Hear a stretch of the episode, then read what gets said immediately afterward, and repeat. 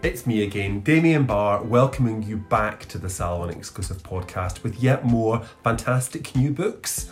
My TBR pile is getting bigger by the day. Honestly, it never actually goes down, and I do worry that it may one day be my cause of death. Anyway, on that cheery note, let me tell you about this week's episode. Take My Hand is by New York Times bestselling author Dolen Perkins Valdez, and it's one of those books that you can't stop yourself reading, even though your heart is breaking, even though your pulse is racing and you are raging. In this story, Sybil Townsend is a nurse at a family planning clinic in Alabama. She offers free birth control to women, and through this, the opportunity for women to make their own choices and shape their own destinies and control their own bodies, something that should not be controversial. For Sybil, this work is a ministry serving young black women.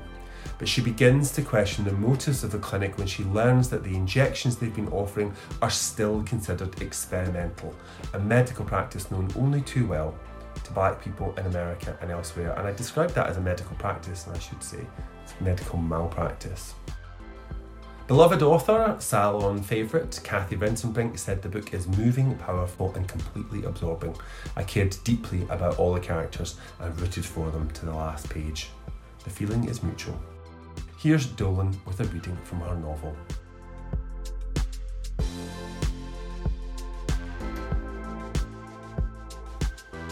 Hi, my name is Dolen Perkins Valdez, and I'm the author of the novel Take My Hand. I'm so excited to be reading exclusively for listeners of Damien Barr's Literary Salon. I'll be reading from the beginning of the book, so I'll just set it up a little bit. Take My Hand was inspired by the true life story of two little girls in 1970s Montgomery, Alabama, who were put on birth control at a very young age. My main character, Sybil Townsend, is a recent nursing school graduate who has accepted her first job at a federally funded family planning clinic. Her first patients are these young sisters, but it's not long before Sybil discovers there is something horribly wrong with the clinic's perception and treatment of its patients.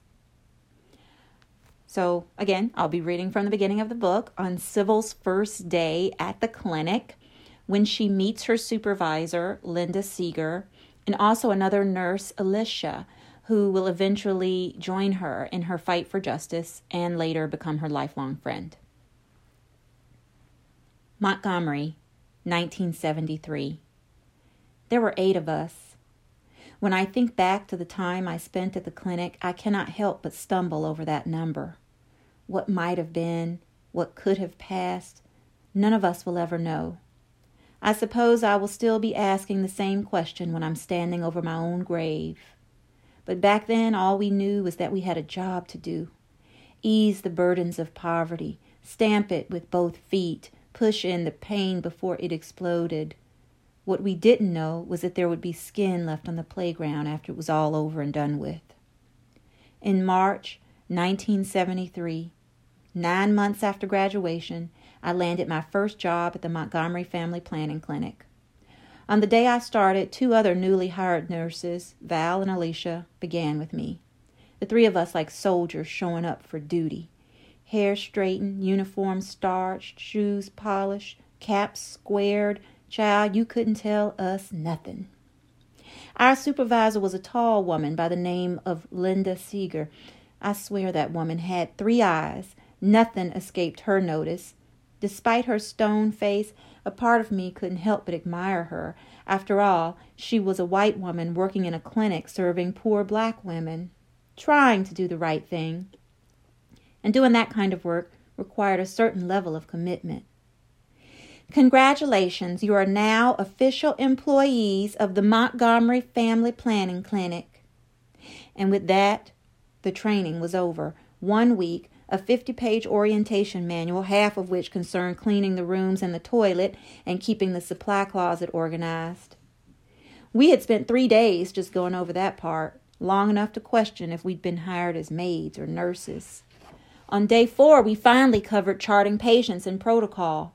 When the more experienced nurses noticed our downcast expressions in the break room, they promised to help us in our first few weeks. We were in this together. As we dispersed, Mrs. Seeger pointed a finger at me. Sybil. Yes, Miss Seeger? She pointed to my fingernails with a frown, then retreated to her office. I held up a hand. They did need a clipping. I hid my hands in my pockets. The three of us new hires squeezed into the break room and removed our purses from the shelf. One of the nurses nudged me gently with an elbow. She'd introduced herself earlier in the week as Alicia Downs. She was about my age, born and raised in a small town up near Huntsville. I'd known girls like her at Tuskegee, pie faced country girls whose wide eyed innocence contrasted my more cityfied self. I don't think it's real, she said. What? She pointed to her own head. That red helmet she called hair, it ain't moved an inch in five days. Look like a spaceship, I whispered. Alicia covered her mouth with a hand, and I caught a glimpse of something. She'd been putting on an act all week in front of Miss Seeger. Alicia might have been country, but she was far from timid. I bet if you poked a finger in it, you'd draw back a nub, she said. the other nurse glanced at us, and I rearranged my face. Val Brinson was older than me and Alicia by at least a decade. You crazy Alicia Downs, I told her as we walked outside. She might have heard you. You look at your file yet? I took a yellow envelope from my bag. I had been assigned one off site case, two young girls. Nothing in the case jumped out at me other than wondering what on earth an 11 year old would need with birth control. According to the file, she and her sister had received their first shot three months ago and were due for the next one. You got anybody interesting? she asked. I wanted to tell her that was a dumb question. This wasn't a talent search. Alicia had been trained as a nurse at Good Samaritan in Selma. She was pretty in a plain way, and there was a ready smile beneath her features. At one point, Miss Seeger asked, What do you find so funny, Miss Downs? And Alicia had answered, Nothing, ma'am. I just felt a sneeze coming on. Then her face had gone dull and blank. Miss Seeger glared at her for a moment before continuing with her instructions on how to properly clean a bathroom toilet in a medical facility. Not really. I didn't know how much I was allowed to reveal about my cases. Mrs. Seeger hadn't said much of anything about privacy. Two school age girls on birth control shots. Well, I've got a woman with six kids, Alicia said. Six? You heard right. Well, you better make it quick before it's seven. You got that right. Alicia waved to me. Well, I'll be seeing you. I waved back. I'll be honest and tell you, there was a time I was uppity. I'm not going to lie about that. My daddy had raised me with a certain kind of pride. We lived on Centennial Hill down the road from Alabama State, and all my life I'd been surrounded by educated people. Our arrogance was a shield against the kind of disdain that did not have the capacity to even conceive of black intellect. We discussed Fanon and Baldwin at dinner, debated Du Bois and Washington, spoke admiringly of Angela Davis. And when somebody black like Sammy Davis Jr. came on TV, it was cause for a family gathering. But from the very first day I met Alicia, she ignored my airs and opened up to me. As I watched her walk away, I knew we would be fast friends. Sybil? Oh Lord, what does she want now? I turned to face Mrs. Seeger. Might I have a word? Yes, ma'am. She went back inside the building and let the screen door slam shut behind her. A gust of warm air swirled around me. I could swear that woman surged fire when she spoke. There had been scary professors at Tuskegee, so she wasn't the first dragon I'd met. Professor Boyd had told us if we were so much as two minutes late, he would mark down our grades. Professor McKinney divided the class between women and men and dared us to even think about glancing over to the other side.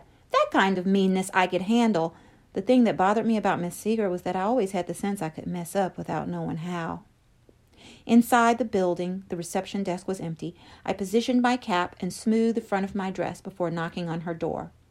She had taken the trouble to not only go back into her office, but to close the door behind her. Come in, she called. The clinic had formerly been a three bedroom house. She converted the smallest bedroom into her office. The other two were examination rooms. The old kitchen was now a break room for staff. The living and dining spaces served as reception and waiting area. From the back of the building, we could hear the roar of the new highway behind us. Bookshelves lined one side of Miss Seeger's office, the file cabinets on the other. On the wall behind her desk hung at least a dozen community awards.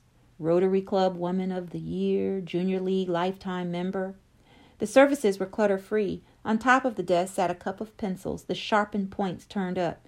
She cradled a file in her hand. Sit down. Yes, Miss Seeger. I took a seat. The window was open and a sparrow was chirping insistently. I understand your father is a doctor in town. I could now see that she was holding my employment file. When I tried to speak, I coughed instead. Are you sick? No, ma'am. Because in our profession, we have to maintain our own health in order to help other people. You must rest and eat properly at all times. Yes, ma'am. Very well. So your father is a doctor. I knew what she was about to say. The same thing my professors at Tuskegee had lectured when they discovered my father and grandfather were doctors. Your marks are impressive. Of course, as a woman, you have other issues to consider. Starting a family, for instance. You have wisely chosen the nursing profession, Miss Townsend. I never knew what to say when they sounded off like that. The beginnings of a compliment always ended up stinging like an insult. Usually I mumbled something incoherent and wondered if I was just being too sensitive. Yes, ma'am. We have been sanctioned by the federal government to execute our duties. We must take our mission very seriously. A wheel cannot work without its spokes. We are the spokes of that wheel. Alicia was right. The woman's hair didn't budge. What I'm saying to you, Sybil, is that you are a smart girl. It's why I hired you. I have high expectations of you because I think you'll make a fine nurse someday. I don't want you to go getting ideas. She had just paid me a compliment, but it sounded strange in my ears. Ideas about what, ma'am? She frowned, and for a moment I worried that my tone had slipped into insolence. About your place in all this. You have to work together with your fellow nurses. Our mission is to help poor people who cannot help themselves. Yes, ma'am. I sat quietly, digesting her words. My daddy had made sure that I was educated not only in my books, but also, as he had once described it, in the code that dictated our lives in Alabama, knowing when to keep your mouth shut, picking your battles, letting them think what they wanted because you weren't going to change their mind about certain things.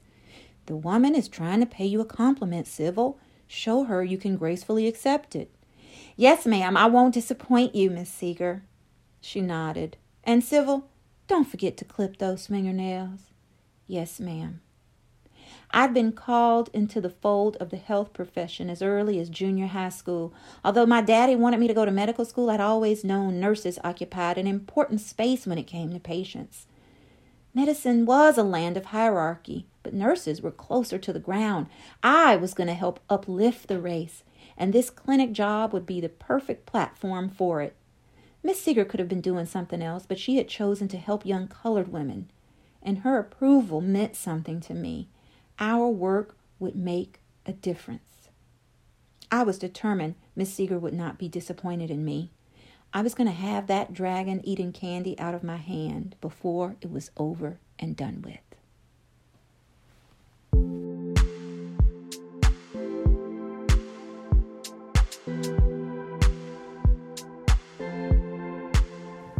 Sybil, I wouldn't be so sure. There's more to Mrs. Seeger than meets the eye, and without giving away any spoilers, I can tell you that this story will take you on a journey through ethics, through reproductive justice, through racism, all pointing to that dark and devastating time in American history that doesn't feel like history in the present moment and really isn't for so many people.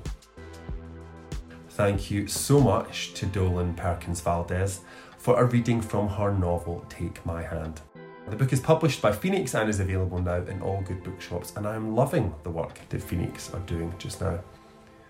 You can get this book in your local independent bookshop, in your local library, which is free for you to register and use. And if you want to support the work that we are doing, then you can buy a copy from our shop on bookshop.org.